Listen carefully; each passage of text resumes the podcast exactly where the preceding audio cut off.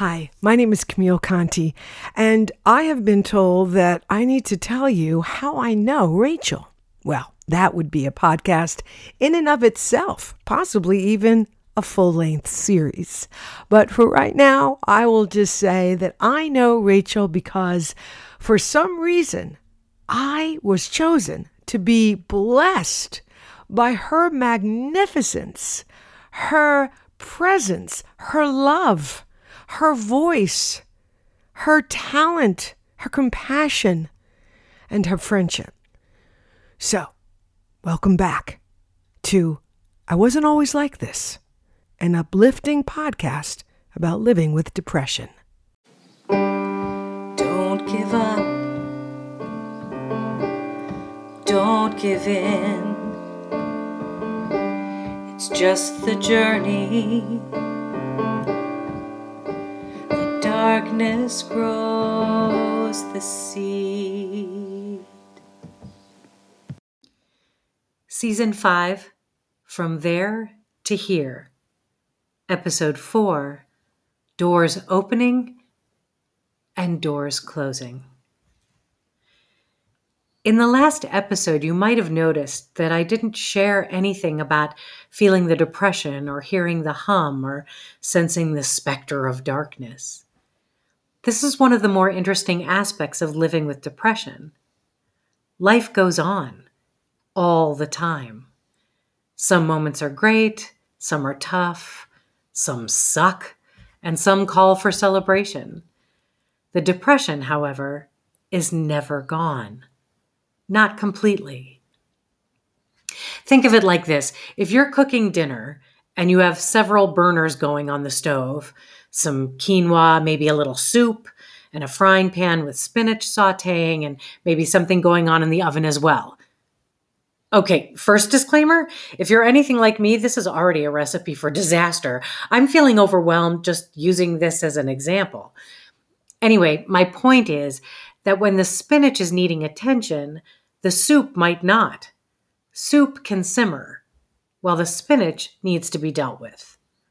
Sometimes depression can simmer, and those simmer moments are truly cherished breaks along what is usually a pretty tricky path.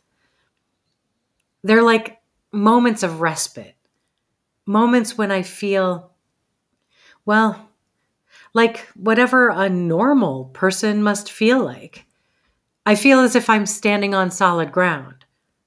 For those of us who live with depression, these moments are absolute gifts.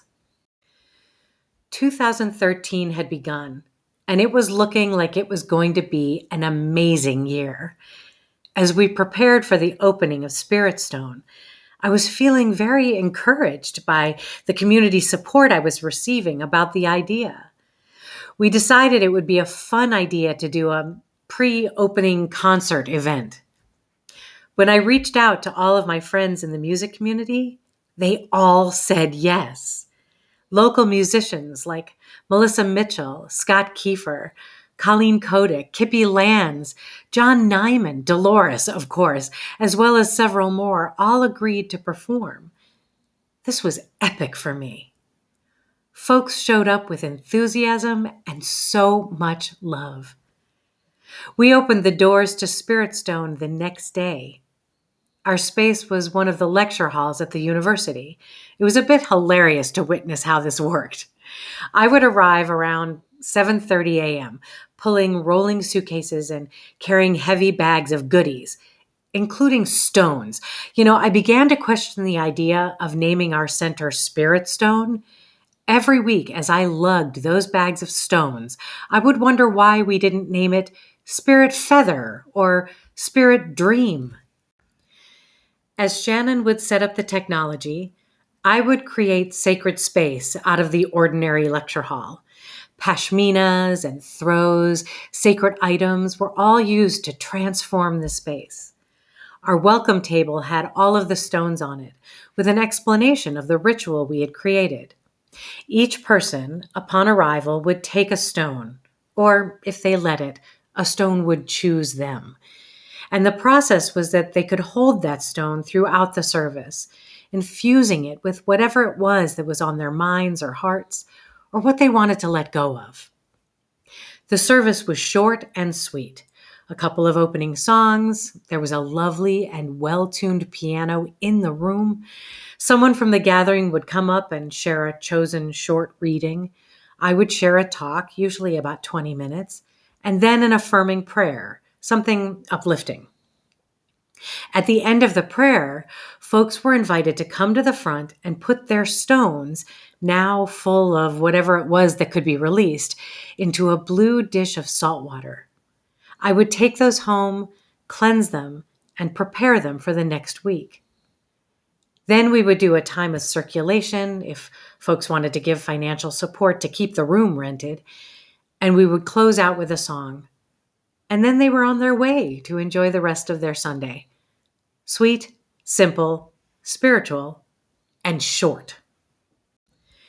There were other religious gatherings in the building where we were, mostly traditional churches. The funniest and most fascinating moment happened when I was setting up one morning. The church next door to us was a group that had split off from the Lutheran church in Anchorage. As an aside, they had left their church because the church had chosen a woman as their spiritual leader, and they had come out as a welcoming congregation to the L G B T plus community. So that gives you an idea of the dynamic of this group. The men of the group were always very friendly and very kind to me, holding doors open as I dragged and rolled my bags of rocks and goodies in and out of the building, always saying good morning and have a nice Sunday with a smile. The women, however, were strangely hostile. Side glances and grumpy faces were all we ever saw from them. One morning, as I was setting up our signs out in the hallway to let folks know how to find us, one of these women came right up to me and asked who I was and what church we were. I explained that we were a spiritual center, interfaith, open to all, a place to connect and learn and grow. And then I asked what denomination her gathering was. And this was her gruff response. "We are Bible-based. We're not a feel-good church." Honestly, it was a little challenging not to laugh, and then to feel really sad. I mean, who would willingly attend a place that claims to not be a feel-good church? Yikes. I just smiled and said something like, "Well, we each find the place where we feel the most comfortable," and politely escaped any further conversation with her. Spirit Stone began its life at the beginning of February. On my birthday, the twenty-sixth of February, I turned fifty, and I got shingles. Well, technically, I got one shingle. Okay, a little backstory. I got chicken pox when I was twenty-one, and I only had three actual pox show up on my body. Strangely, they were aligned with my chakras. One was on my forehead, one was on my chin, and one was on my chest. However, I had a beastly headache, the kind that made me think my head was exploding. On the morning of my fiftieth birthday, I started feeling a really strong headache. I don't normally get headaches, so it was a little disturbing. By the end of the day, I couldn't turn my head. And there was this itchy, strange spot on my back. Within a day, I was diagnosed with shingles. Again, I refer to it as shingle because there was just that one. The pain in my head was excruciating. It seemed like the worst pain I had ever felt. And then it started moving. Slowly, the pain, like a traveling band of evil actors, began to migrate downward through my body. When it reached my hips, I could barely walk. It finally got to my feet and seemed to leave. However, the lingering effects of that experience became something I learned to live with. I still do live with it. What was most scary about the whole experience was that this whole thing came on me at what was one of the happiest moments of my life. I had made it to fifty, which was no small miracle. Spirit Stone had opened, and I finally had reached my dream of having a little church. Shannon and I were living in the sweetest house in Anchorage. Everything was stable and good. And suddenly, I was living with some of the worst physical pain I had ever encountered. At the same time, I was choosing to face a painful thing that I had tried to ignore. A few years earlier, my beloved soul twin Jimmy and I had had a strange falling out. He'd gotten really angry with me, and I was never sure what it was I had done. It happened shortly after Shannon and I had gotten together. By the time my birthday came, it had been over three years since we had substantially communicated with one another. I had tried a couple of times in the first year, and sporadically over the next couple of years, it never went well. Clearly, something had happened. I just didn't know what it was. And he wouldn't say. Just after my birthday, I reached out to him because I'd heard this singer. Her name is Rumor, and she sounded exactly like Karen Carpenter. I knew he would love her. Jimmy used to love when I sang the Carpenter song Superstar. Um, Long ago, and oh so far away, I fell in love with you. That song. I was excited and nervous to share Rumor's music with him. I just knew I had to do it. So I sent him one of her more Karen-esque sounding songs and said, I hope it's okay for me to be reaching out to you. I just knew you'd love this woman's voice. I think she's channeling Karen Carpenter. And I added a smiley face. He responded quickly with a sweet message about how much he loved the song and that it was good to hear from me. I'm not someone who believes in regret. This, however, is the most painful regret I carry. Instead of following my heart and reconnecting with Jimmy in that moment, I let fear take over. Fear that he would get angry again. Fear that I was thinking everything was okay and then doing something wrong again. I'm not even sure that's what the fear was. All I know is that I let fear keep me from responding to his message with more than a simple, I'm so glad you like the song. One feeling I was sure of. I was really grateful that I had reached out and that he had replied so tenderly. On the seventeenth of May, I was at work, sitting at my receptionist desk, doing my receptionist thing, and my cell phone rang. It was my buddy Khalil. You might remember him from the last two episodes of season three. He and Dustin and Jimmy and I had been a close family in the years before I moved to Alaska. Even after Jimmy's and my falling out, we both stayed close with those guys. As soon as I saw that it was Khalil on my phone, my stomach lurched. Khalil, calling me, in the middle of the day, on a weekday. It just felt ominous. I answered, and he very gently told me that Jimmy was gone. He had died in his sleep. Suddenly, peacefully, with his dog right next to him. I couldn't breathe. I couldn't move. And because I was sitting at the receptionist desk, I couldn't scream, which was the only thing I really wanted to do. Jimmy was gone. Forever. No second chances. No, I'll try him again next week. No fixing it. No more opportunities to hear his voice. I did my best to keep it together and finally just told my boss that I needed to leave. I don't even remember driving home or what I did the rest of the day. I just remember that I could not stop crying.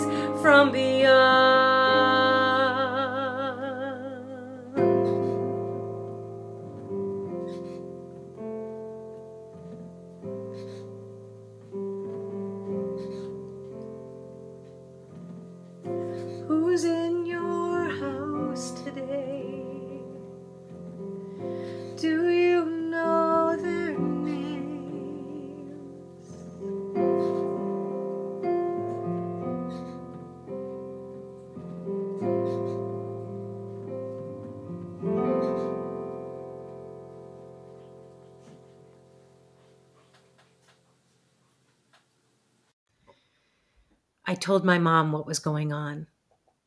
She was so sad to hear this. Jimmy had been part of her life as well. She made sure that I could get back to Cleveland for the funeral. Jimmy's sisters and family helped me as well, and I was able to spend a couple of days with all of them, going through pictures, telling stories, even laughing a little bit.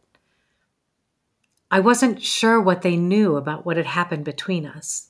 The falling out. They didn't seem to know anything about it. They just kept reminding me how much he loved me. This felt both wonderful and like a knife in my soul each time I heard it. They asked me if Jimmy had ever talked about what he would want at his funeral. I shared that we used to talk about that a lot, and that he always said that he wanted me to sing the Carpenter song Superstar.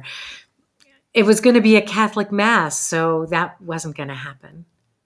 However, his sisters made sure to find a way for me to sing it at some point during the day. The night before the funeral service, me, Khalil, Dustin, and Jimmy's cousin Sandra were allowed to go to Jimmy's house and hang out for a while.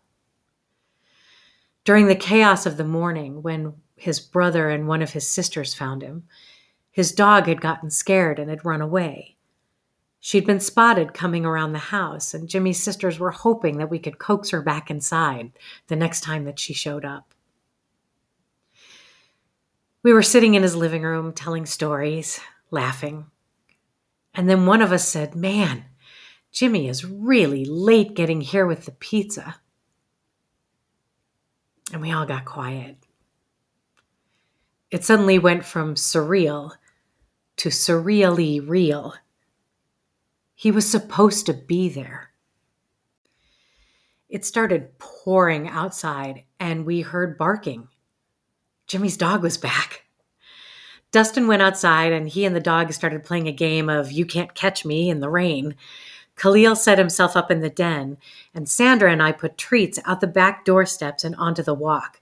And then we went back in, her holding treats in her hand in the middle of the kitchen, and me hiding behind the door. Dustin was able to maneuver the dog to the backyard, and she began sniffing and then eating the treats. She cautiously followed the treat trail into the kitchen and saw that Sandra had more. The moment she cleared the door, we shut it and got her into the den. We had to do that so we could let poor Dustin back in, who was completely soaked. We called one of Jimmy's sisters to let her know that the dog was safe. So much relief. And even more tears. The funeral was difficult to get through. My mom came, and she sat with me and Khalil and Dustin. We just kept moving through this feeling of all of it being so unreal, and then too real, and then unreal again. It was hard to feel connected to anything. Later that day, at a community meal together, I was asked to sing the Carpenter song. I still don't know how I got through it. Later, me, Khalil, and Dustin returned to Jimmy's house one last time, and with permission, each took a couple of items that connected us to our wonderful and beloved friend. And then we said goodbye to each other. Before leaving Ohio, I tried to reach Carl. I knew that he would want to know about Jimmy. And John, the third of my three boys, tried to help me find him. Carl had gone underground, as he was known to do sometimes, and we were not able to make contact with him. Work, Shannon, and Spirit Stone were waiting for me when I returned to Anchorage. The day after I was back, I received another phone call, again at work. I didn't recognize the number, so I let it go to voicemail. At lunchtime, I checked it. The call was from a hospice nurse in Ohio, calling on behalf of Carl.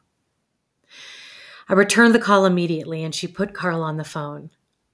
I sat there in stunned silence as he said, "Hey, sweetie, listen, it's cancer. I'm not going to be here much longer." I was able to hold it together long enough to talk with him for a bit and still finish the day at work.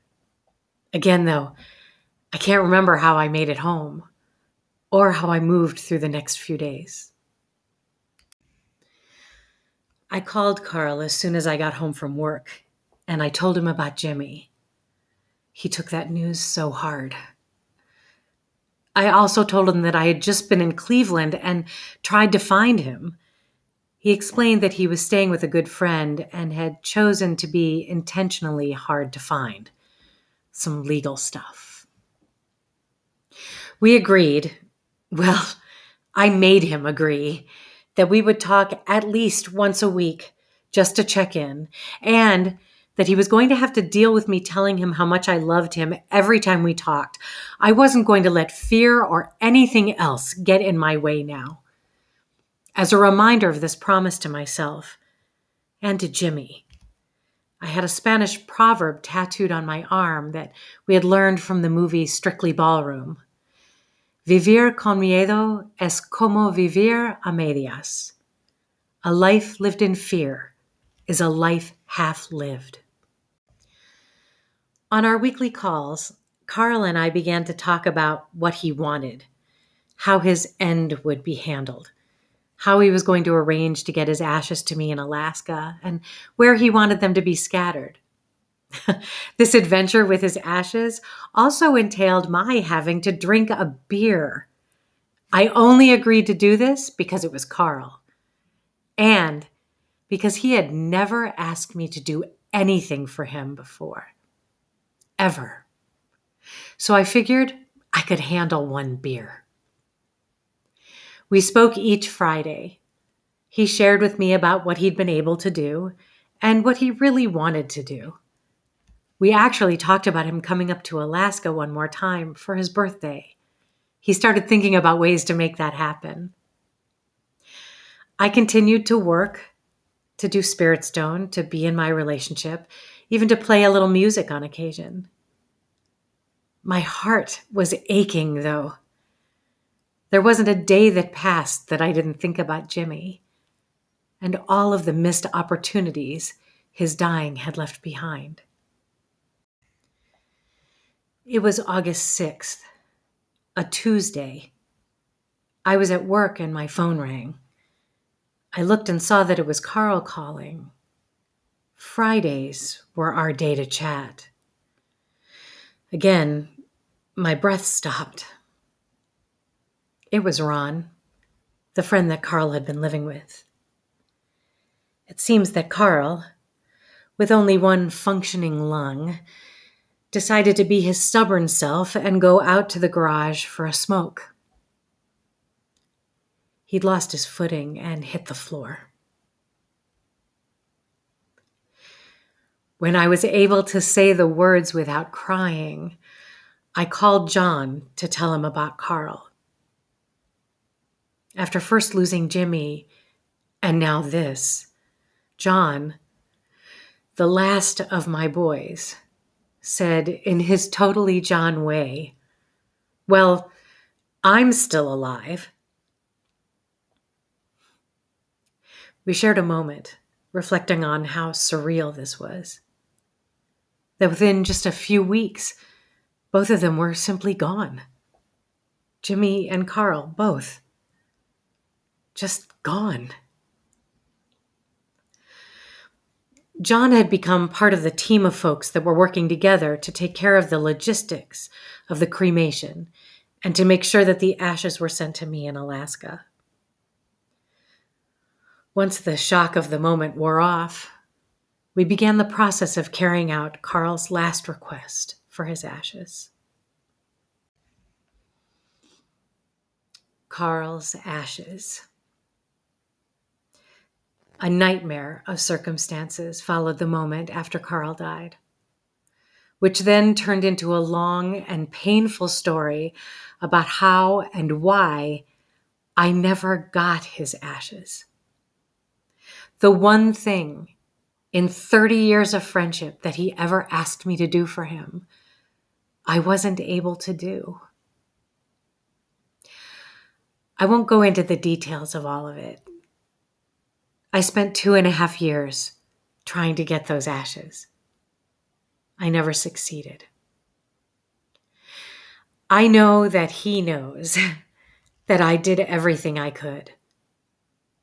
And I know that he's forgiven me. It took me a long time to get to that knowing, though.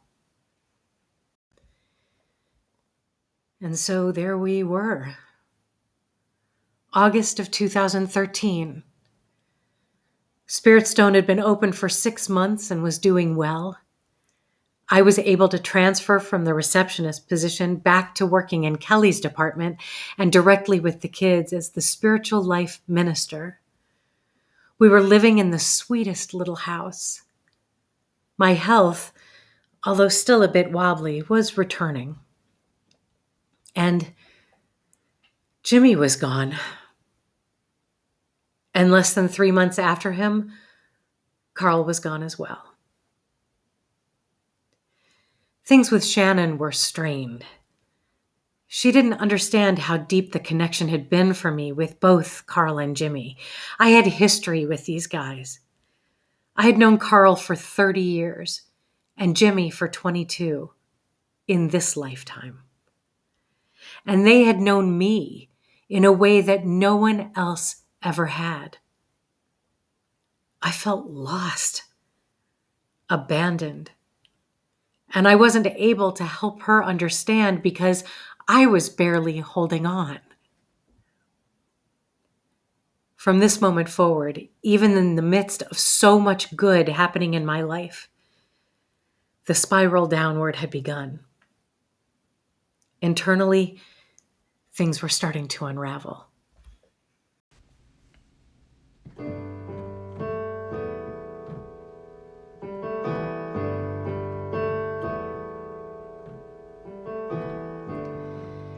Mishabera avotenu makor habraha limotenu.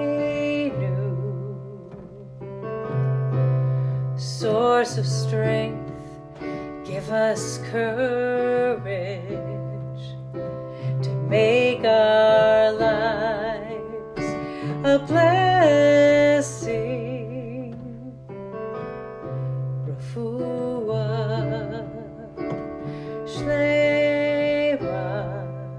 And let us say Amen.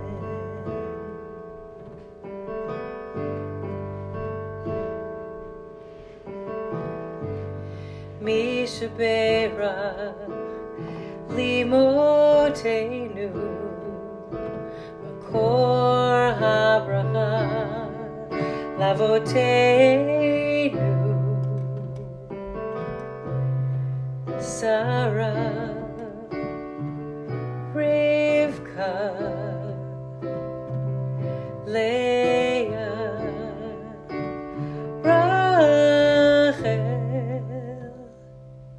Rachel, comfort, healing, body, spirit.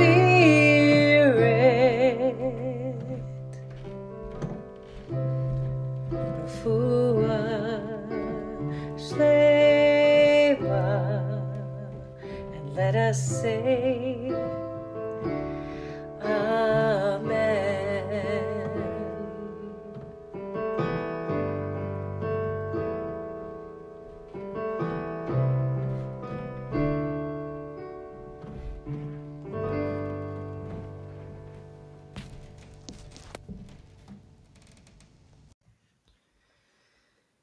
Wisdom from Doctor Who, again. The doctor said, good things don't always soften the bad things, but vice versa.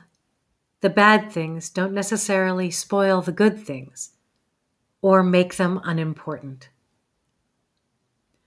The most significant gift that came out of two thousand thirteen was my meeting Sarah, my therapist. She was, and still is, a truly gentle soul. She was so patient and so very tender with me, especially when I explained that it might take some time before I stopped acting with her and could feel safe enough to let her get to the real me. Sarah didn't budge, and it didn't take long for us to get to work. We started, of course, with the grief that I wasn't able to shake, and then we began to dig deeper. This would start to crack open everything I had been keeping so tightly packed within me. I had to learn how to live with and carry all of it without losing myself. Meanwhile, at Spirit Stone, we were nearing November, which meant that All Saints' Day was coming. This is one of my favorite spiritual times of the year, and I wanted to create a ritual that would feel welcoming to everyone who attended. The idea was to create a space to speak the names of those we miss, to bring them into the room with us, and also to create an altar of photos and souvenirs, letters, mementos, anything that connects us with those we've lost. And then, at the end of that, to offer a symbol of hope, of renewal, of sweetness to balance out the journey. I sat with this for a while and then began to create the service.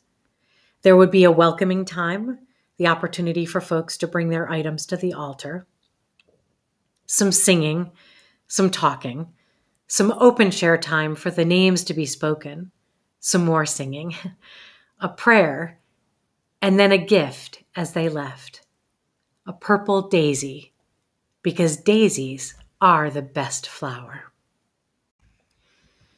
The concern I was wrestling with was that I wasn't sure I could make it through this gathering without breaking down.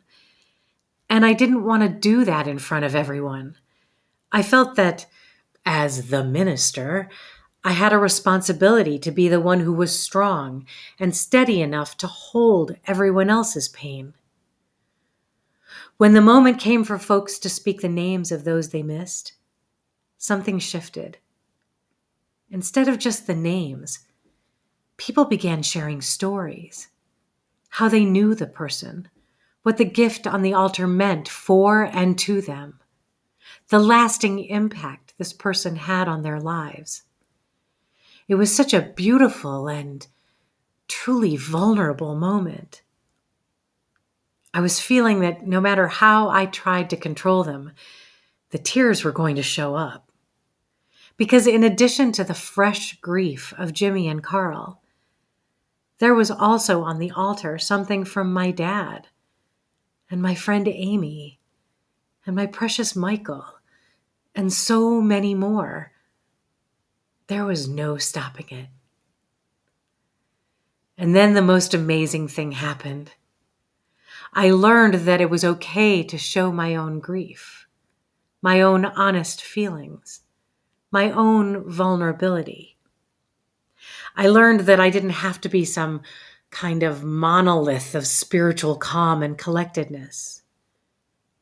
It was very good that I learned this, because I was going to need to remember this lesson in a big way in the coming year. Thank you so much for listening to I Wasn't Always Like This, an uplifting podcast about living with depression. I've learned many valuable lessons from this whole living with depression thing. And one of the lessons is that, like anything that shifts and changes with time, so does this experience. Dark times, better times, and every kind of time in between, and sometimes a mixture of all of them, are all a part of the trip.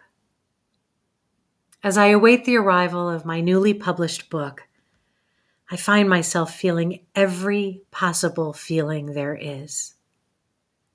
And I remind myself to be grateful in all of it. If you've been moved by this podcast, please feel free to share it with a friend. And if you would like to support the message getting out there, please follow, subscribe, rate, and review it on whatever platform you're using to listen. As always, thank you so much for listening. And thank you so much for your continued support.